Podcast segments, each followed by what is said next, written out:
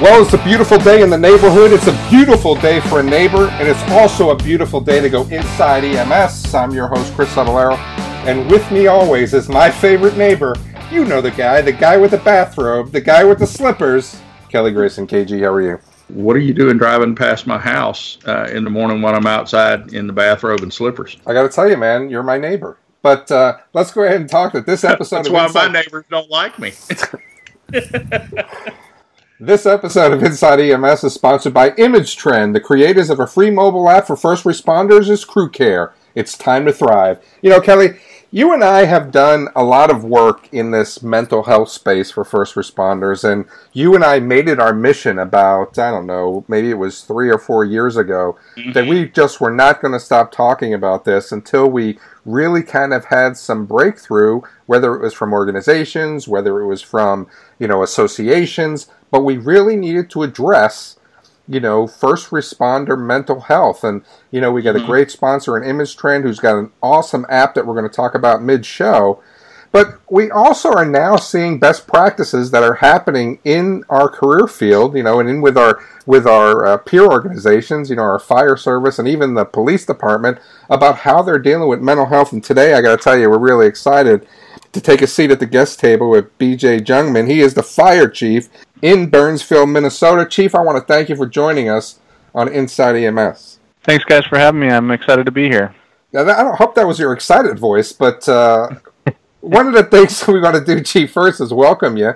But you know, when we think about you know this this this problem of first responder mental health, and and you're in the fire service, you know, we're worried about EMS, but we're seeing it everywhere. We're seeing it in the fire service. We're seeing it with our police brethren. I, I mean, this just isn't a new problem. I mean, why isn't that we haven't gotten a grip on this sooner? Yeah, I mean, I, I don't think it's specific to EMS or fire. I think it's all of public safety. I think, you know, a lot of times we even think about dispatch and we forget about them, and I, I think they're they're part of it as well. Is you know, we see things that we're not going to forget that affect us, and I think, um, you know, as we're going to talk about today, a lot of this is cultural, and I think, you know, for many times we think we're there to help people, and and we just bury this stuff inside and, and we move on with our day and we just accept it as part of the job. You know, it's it's hard I think for a lot of us to to ask for help. I mean, I I've been on an ambulance and, and been a paramedic for close to 20 years. You see some pretty gruesome stuff in, in the public safety world. Although we like to have fun and joke around, it's uh, not always the most supportive environment when you start to have issues and you're looked upon differently. And I think um, we're at a pivotal point where we're discovering this stuff, or we've known about it and just never addressed it. And I think it's it's time that we address it and that we uh, kind of get people out of the shadows with some of this stuff. Yeah, that BJ, that's one of, been one of the focuses of our podcast, uh, as Chris mentioned, for close to three years now, is destigmatizing the whole idea of provider mental health and provider mental illness. Um, it's you know the mantra is it's not it's not what's wrong with you, it's what's happened to you. Uh, and I think we, we've, you know, we're starting to see uh, a build in that movement, and, and at least among other providers, uh, the the stigma is starting to to fade and and and hopefully even become erased. Uh, there's still a few dinosaurs out there that you know that think you need to you know toughen up, Buttercup, and and and that sort of thing. But um, with uh, advocacy organizations like the Code Green campaign and 911 uh, Buddy Check and and uh, organizations like that. We've we've done a real good job of crowdsourcing uh, peer support. Um, what is still absent is is some kind of meet uh, where agencies and employers and, and providers start actually providing support for their people in some way other than uh, we, we like you, we care for you, um, hope it gets better. Um, something tangible would would be really nice and hopefully the next step in the in the evolution.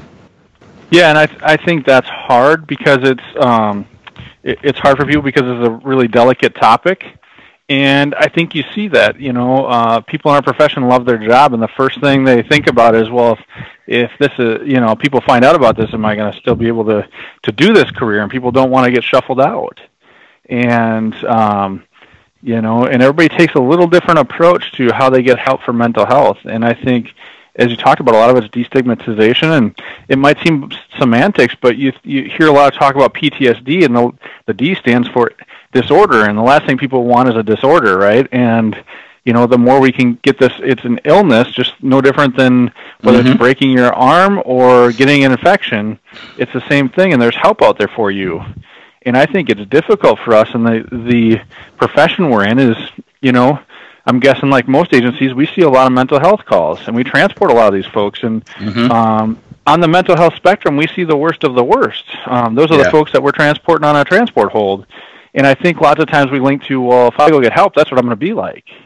And yeah. there's this whole other spectrum, 95% of the spectrum, where people are, are living day to day and coping really well and getting help and outpatient help. And, uh, yeah. you know, um, I think it's hard for us to, to ask for that help and take that that plunge to to take the next step, but it's an important piece, and I think it it not only helps the person, but it helps the profession, and it helps um, helps us be more healthy.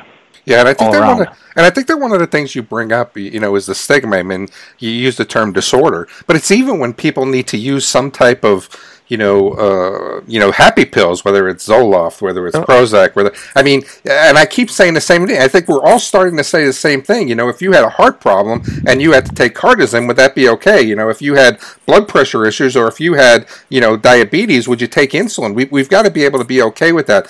But Chief, here, here's my question for you because I've said this for a lot of years, and I have to really start bringing some proof to this. You know, back in the day, and I said this last week, and Kelly kind of got on me about tell us how it was back in the day. But we would go out to a call, and we would see whatever it was that we saw, and we would go ahead and you know close the call and we'd get back to the station and we'd sit around the table and we would talk about what we just saw and we would talk about how we felt about the call and we would talk about how we would have done things differently the next time or you know you re- did a really good job but today we're seeing a lot of the new workforce or the newer generation that when they come back they're getting on their phones and they're getting on their computers and they're compartmentalizing what they're seeing.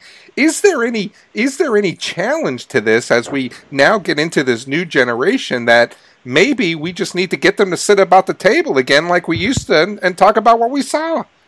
Yeah, I think you drive home a good point there, and that that happens well before that that bad call they went on. Right? Is is how do they interact with the crew and their supervisor on a day to day basis?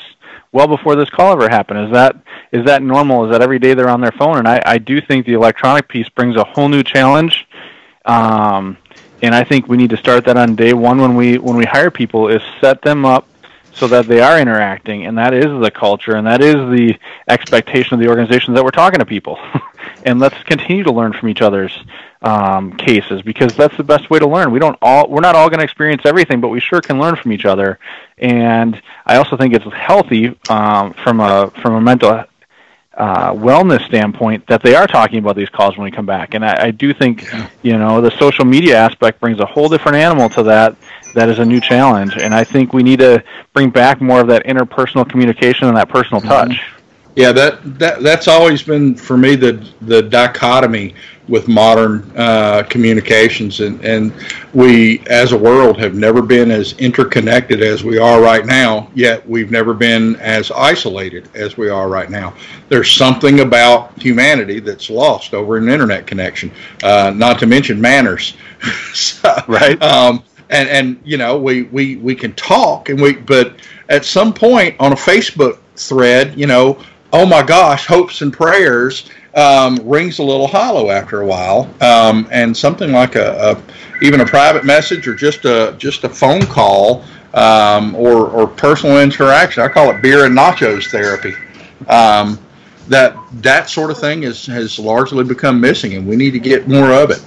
Yeah, absolutely and and I, like i said i think we set the stage for that when when how do we train these folks and what are the expectations on day one and if we're letting that happen day in and day out as an organization, we need to we need to think about what what we're setting our folks up for. And you know, they can do whatever they want when they're off duty, but when they're on duty, how do we get them engaged in the organization and, and communicate? And you know, is it more time consuming? Absolutely, but I think we need to take the time and and, and as leaders in organizations and spend time with our folks and communicate. Um, because that's very valuable, and I think people appreciate that. And it's it's easy to push out emails. Mm-hmm. It's easy to to um, you know have internal websites and all that that have all the information, but nothing really beats that face-to-face interaction. Like you said, there's a lot that gets lost in that electronic transmission, and you know you don't have that personal touch, and you don't. It can be interpreted so many different ways, and you don't have those nonverbals. And yeah, um, and then we start talking about coming back from that difficult call, and how do you really get them that empathy and that sympathy of of you know support over something like that. You know, so I'm really excited that you're here, Chief, and we're going to really switch gears a little bit. We're going to talk about your organization and, and the change in organizational culture when it comes to mental health, know, culture. But but before we do that, you know, we've got a new sponsor, ImageTrend, and we talked about CrewCare. And CrewCare is a free mobile app designed to equip first responders with resources for better mental health. This app is for individuals to anonymously track daily happenings in order to gain insight into stress loads and associated factors that contribute to mental health. CrewCare was created by ImageTrend, a software solutions company dedicated to the emergency response industry. ImageTrend wants to give back to the first responder community by making this tool available for free.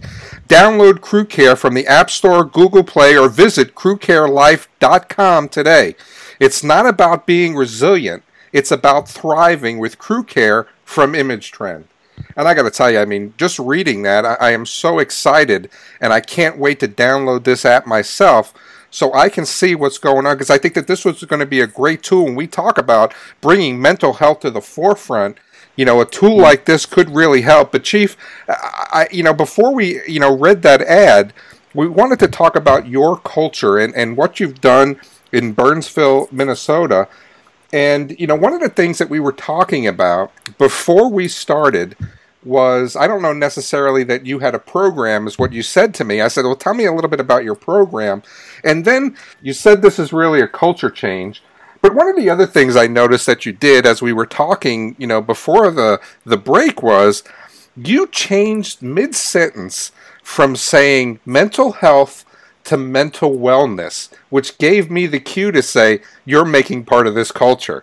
So I just want to go ahead and kind of touch on what you're doing there. But, you know, you kind of corrected me in the beginning to say it's not a program. You know, this is something we're just doing. So maybe you could tell us a little bit about it. Yeah, and and I think you're absolutely right. Is we had that discussion. Is it's really not one specific program, and I think that's difficult for us because it's kind of in this gray space, and we're in our industry, we're fixers. People have problems, we want to come fix them. So what do we fix it with? And I think lots of times we get stuck in this thing of, well, my organization or my people have, you know, mental health thing, and how do I deal with that? And it's complex, and so I, I got to find the right program. Well, there's not a one size fits all, and I can tell you over our experience is it's been more about the culture. And yes, do we have EAP? Absolutely. I can tell you, you know, from a programmatic standpoint, one of the things I found out um, in my early years as chief is we got an EAP program because we're required to have one. It was part of our health insurance. They had no clue about public safety. They had no, they didn't track who was interested in helping public safety. I actually had an employee go, and the therapist was like, "What do you want me to do for you? Um, I, I need to go get help after what I just heard." And so we've changed EAP providers that that track and find provide uh, mental health providers that are interested in working with public safety. Um, but that's just an example of one program. Really, it's our health and wellness committee that's been rock stars that have have done a lot of stuff around training. Every year, we bring in some um, agency or outside organization to to do additional training and awareness around mental health. Whether that's a psychologist, whether that's um, you know some other mental health provider that can pro- give us some more information around uh, uh, emotional wellness and, and mental health in our industry. So we've made it a focus um, we've made it okay that they, they reach out for help. Um, we want them to ask for help. And I think a big thing about that is creating that trust in the organization and that culture. And a lot of it is the unknowns is if I go seek help, how am I going to be looked at? How am I going to be treated? Mm-hmm. And I'll tell you, I was looked at like at a third eye for a, a while from some of my peers is I treat this no different than a back injury or any other illness is if someone comes in and says, hey, I need to go get help, all right, what do we need to do to get you help? What's that look like? And that might be different for everybody. Someone might want to go through EAP. EAP. Someone might want to go find their own practitioner, uh, whatever that might be through their own insurance. And then once they go get help, I trust that the help they're getting is what they need unless they tell us otherwise. So if they come back from their mental health provider and they have a, a workability form that says they're return to full duty, they return to full duty. If they need to be off for a while, they get help. They fill out the the workability form, no different than anyone else, and they're on restricted duty or light duty or off uh, full duty, whatever it might be. And we trust that. And I'll tell you, the first few times, that old culture was, well, how do we know that they're okay when when they say they're okay to come back? What if they what if they're not okay? What if they make bad decisions or, or snap? And you go, well, how do we know when the person with a back injury comes back to work can actually lift? What happens if we're in the middle of lifting someone down the stairs on a cardiac arrest and their back gives out? We have to place the same trust in this system. And that's really been the focus is being clear with people about what the expectations are and what the process is and that we're there to support them and we treat it no differently. If someone comes back to work with a back injury and they're at work and they can't do lifting and they're not willing to go get assessed, we'll send them for a fit for duty evaluation. The same thing happens if someone's at work and can't seem to do the job from a mental illness. That's when we we would trigger that ment- that fit for duty eval, but we treat it no differently than we would any other illness. And and that's the way it should be treated. You know that, that uh, I'm I'm gratified to hear uh, the way you're changing the culture at your agency, and, and and that's that's something that needs to be emulated by you know every EMS and public safety agency. Uh, when, when you switch from calling it mental illness to to to to uh, wellness, um, that's that's an example of how we need to shift the narrative. Uh, I particularly like ZDogg MD's uh, term moral injury. He says it's not burnout, it's not depression, it's not PTSD, it's moral injury. And and, looking at it in that fashion is, is a way to kind of reframe the dialogue uh, that it is indeed, as you put, it, it's an injury and it's something that needs help. Uh, and on your uh, on your point about uh, changing EAP providers, man, I encountered a, a, a, sheriff's deputy and paramedic at, at a conference in, in Tennessee who, who, came up to me after after my talk and told me about uh, a call that he had run uh, as a paramedic, uh, and it and it turned out to be a, a, murder victim. He didn't realize it at the time, but a little girl was drowned by someone, and and uh, the man broke down in tears uh, in the middle of a conference hall in front of 250 people. Uh, and, and, all I could do was my, my, girlfriend stepped between he and I and the, and the rest of the crowd, and I just I, I just you know uh, put my arm around his shoulder, and and uh, cause if there's anything more embarrassing than one big burly guy crying in front of 250 people, it's it's two of them. So I um and and I asked him had he gotten any help, and he said no. He said first, you know, they wanted me to attend a, a debriefing. He said, but I work with those people. I'm not going to get up there and talk in front of a bunch of people. And, and I said, what about EAP? And he said, those people are, they cap it at five visits. Um, and, and, that's all I get. And after that, I have to I have to go see a psychiatrist, and and the office visits for psychiatrists are my my uh, my uh, insurance only pays for for half of that. So I'm going to be spending a hundred bucks uh, hundred bucks a week to go see a psychiatrist, and the EAP people have no idea what it's like to work in public safety. They don't know, they don't care, they don't relate with us. It's pointless. So it's nice that you're uh, you're you're actually seeking EAP providers who are um, you know counselors who are actually interested in serving public safety and dealing with our unique needs. I, I think that's something that uh, um, that the rest of us need to do as well. Maybe you can you can provide us in the show notes where where, where an agency can go to kind of kind of find those people. Yeah, and so we did a lot of research and, and looked at different EAP providers and made it very intentional. And it cost, no doubt, it costs our agency more to have that EAP provider than the one that comes with the health insurance, but it's one that actually spent. works. Yeah, absolutely. And not only did we take the list from the EAP provider, because the first EAP EAP provider wouldn't even provide me a list of mental health providers. I said, so what if one of my firefighter paramedics calls today and says I want to get help? Who are you going to send them to? Well, it depends on the day. I'm like, right now and it took me three months to get a list out of them and they said it could change tomorrow. I'm like that's fine. So with this new eap providers we got a, a list from them and then we um, we cross-referenced that with our health insurance. So we found out who was in network and we created a list within our organization of a half dozen uh, mental health providers that are in network for us and also in EAP mm-hmm. so that they can go get those those first initial visits paid for by EAP and then can roll over to be in network insurance so it's affordable and try to take away any of those barriers um, that we found. And again, that's that's our health and wellness committee that's really engaged in our department and wants to take this on. And that's the nice thing is like you can start this from the tr- top, but you really need a groundswell from the organization that they want to do something about it too. Because I can sit, you know, myself and the assistant chiefs can sit here and say we need to do this, we need to do this, but again, it's that relationship with your folks and getting them engaged in it and and buying into that this is a problem and we need to all be part of the solution. Right, Chief. That's a, that's a great transition to my next question, uh, and I was setting up to ask you was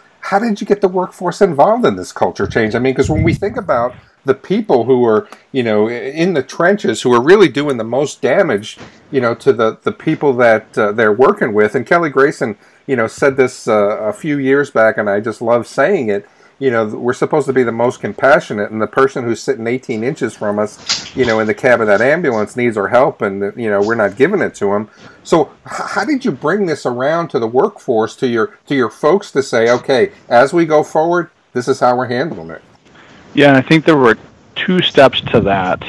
Um, and let me just hit on the mental health component real quick uh, of the patients is we're transporting, like I talked before, is the worst of the worst of those patients. And then on the way back from the hospital, your partner's complaining, uh, you know, I don't understand why we're taking these mental health patients. You know, we can use our skills better otherwise. It's just a waste of time, whatever.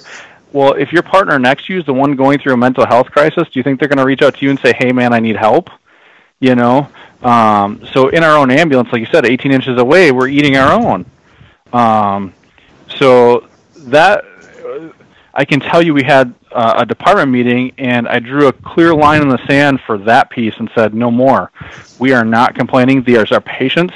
They are medical patients. As paramedics, we all went through a piece on, on mental illness and we are here to provide patients or uh, compassionate care to these folks. And we're not there to judge their emergency. They called 911 for help. We are their help. We are the safety net service for our community. We take care of our community regardless of what their illness or injury is. And so we really set the stage um, for that. And then um, the second piece was um, one of my assistant chiefs um, went through some significant uh, mental health challenges and went and got help, um, some significant outpatient help. And he was brave enough and willing enough to talk about that when he came back. And I'll tell you that was uh, that was profound. You know, I know he had the the worry when he came back is what's the workforce going to think and and are they going to support me and what's that like? And I will tell you, it's been nothing but support, and that really opened up the conversation in the organization. And so I think when you have those stories of people went and got help, encourage them to be brave and talk to their peers about it is more impactful than anybody as a leader can do. It sounds like you've you've done a great job, Chief, at getting buy-in from your from your crews uh, and and and um, you know getting them to embrace this this culture change. And, and speaking from personal experience, you know it's um, nothing helps ease burnout uh, like like knowing that the agency you're working for actually cares, you know, and and right. decreasing decreasing that moral injury because uh, there's there's tangible proof that you actually care about their welfare and, and, are willing to, to put teeth in your policy and, and actually do something about it. That that sounds uh, like like the kind of agency I'd, I'd love to work for. So my question for you is is what advice do you have uh, for other agencies that need to change the way they do things? What what were the perils and pitfalls you went through? Uh, and if someone wanted to to emulate uh, the culture change that you've implemented at your department, how would they first go about it? I, I think first you got to look in the mirror and are you really all in on this? Um, because if you're not all in, people will see through the the thinness of your compassion. So I think you need to look at the mirror, and then secondly, look at your policies and procedures and make sure that that they're set up and that they're clear on expectations. And then after that, it's it's about building those relationships and making it okay to talk about this. And if you're the the head of the organization, then you need to start instilling that in your supervisors. Or this is how we're going to handle this stuff, and create that intentional conversation at every layer of the organization. And regardless of whether you're a leader or not and you're listening to this podcast, is everybody can make a difference. As I talked about, everybody, you know, if you're the paramedic in the ambulance and you're talking poorly about the mental health patients and your partner next to you is, is going through some mental health issues themselves, yeah. they're not going to talk to you. At a frontline supervisor level, what are you doing when you know that they've gone on some of those tough calls? And as we know, there's you you, you have that kind of compiling piece that leads to some of this, and then you kind of have the acute one incident where people have a connection with it and and it creates issues and you know everybody everybody's triggers a little differently on those things. So what are you doing to follow up with your folks and seeing how they are you know? Do you only see your supervisor a couple times a year when you get a performance review or are they truly checking in regularly with you and finding out how you're doing um, and finding out who you are? So I think at every level of the organization, people can be impactful without making these huge, significant changes but if you're the the head of an organization, you want to you want to lead a culture change. Is you got to start with yourself first, and what do you believe yeah. in, and, and, then after that, you can start looking at these things. But they're not huge things. It's more about the compassion, the relationship, and the communication, and the intentional conversation about it than it is any of the tangible stuff. And that's an excellent uh, note to end the show on, BJ, and we appreciate it. Um, folks, you've heard what we think. We'd like to hear what you think. We've talked for so long about bottom up change uh, for mental wellness and, and peer support. Now you've heard how one agency is affecting that change from the top down. What's your agency doing to support your mental wellness? We'd like to hear your thoughts. We'd like to give you uh, you to give a shout out to your agency if they're doing it right. Email us at the show at ems1.com. And for myself, co-host Chris Cebollero, and our special guest this week. Thanks for tuning in to Inside EMS. We'll catch you guys next week.